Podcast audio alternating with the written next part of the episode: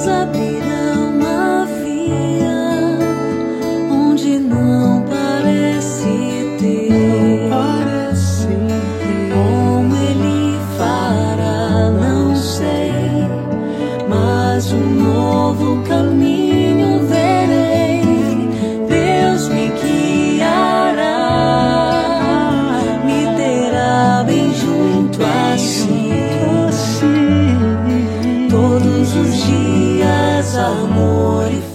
A palavra é do livro de São Lucas.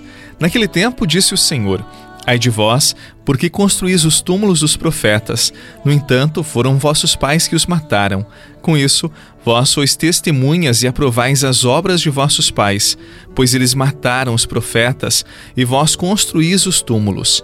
É por isso que a sabedoria de Deus afirmou: Eu lhes enviarei profetas e apóstolos, e eles matarão e perseguirão alguns deles a fim de que se peçam contas a esta geração do sangue de todos os profetas, derramado desde a criação do mundo, desde o sangue de Abel até o sangue de Zacarias, que foi morto entre o altar e o santuário. Sim, eu vos digo, serão pedidas contas disso a esta geração. Ai de vós, mestres da lei, porque tomastes a chave da ciência, vós mesmos não entrastes, e ainda impedistes os que queriam entrar. Quando Jesus saiu daí, os mestres da lei e os fariseus começaram a tratá-lo mal e a provocá-lo sobre muitos pontos. Armavam ciladas para pegá-lo de surpresa por qualquer palavra que saísse de sua boca. Palavra da salvação. Glória a vós, Senhor.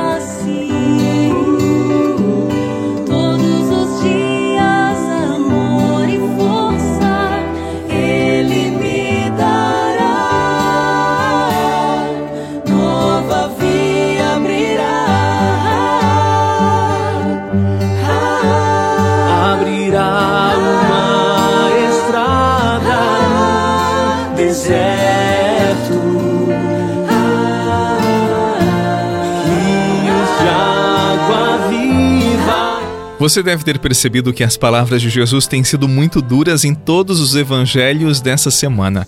São palavras dirigidas aos fariseus. Eles formavam um grupo religioso que buscava o cumprimento da vontade de Deus.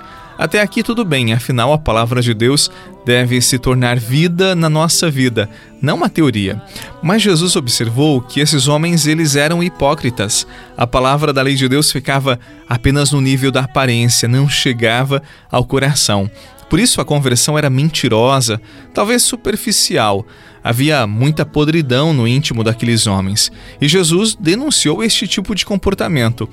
Esta crítica de Jesus ela continua muito atual em nosso tempo. Quantas vezes nos revestimos de santidade, de práticas piedosas, mas na verdade o nosso coração está cheio de contradições, de pecados que só nós conhecemos, como se houvesse uma contradição entre aquilo que eu mostro para as pessoas e aquilo que eu tenho consciência que eu sou.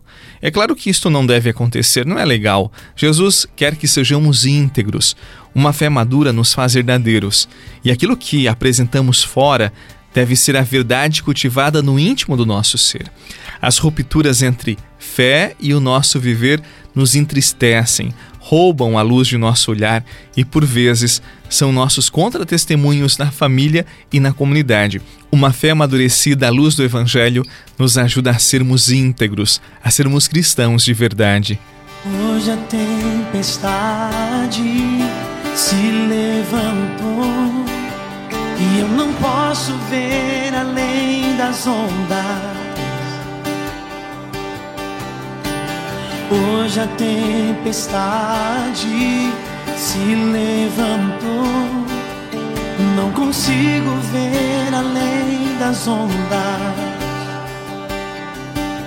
É tão difícil quando o Senhor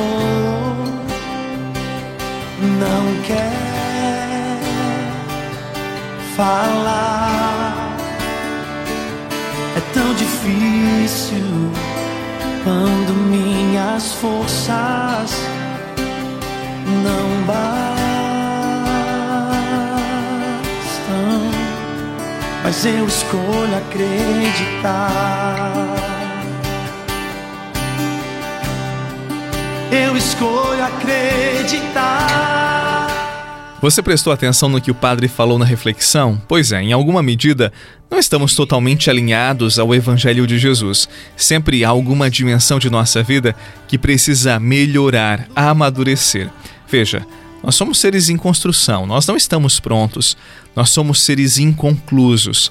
O que não pode acontecer é desanimarmos, é perdermos a esperança que podemos ser melhores. E a graça de Deus nunca nos falta. Por isso, queiramos ser melhores e investamos nossas forças nesta grande empreitada.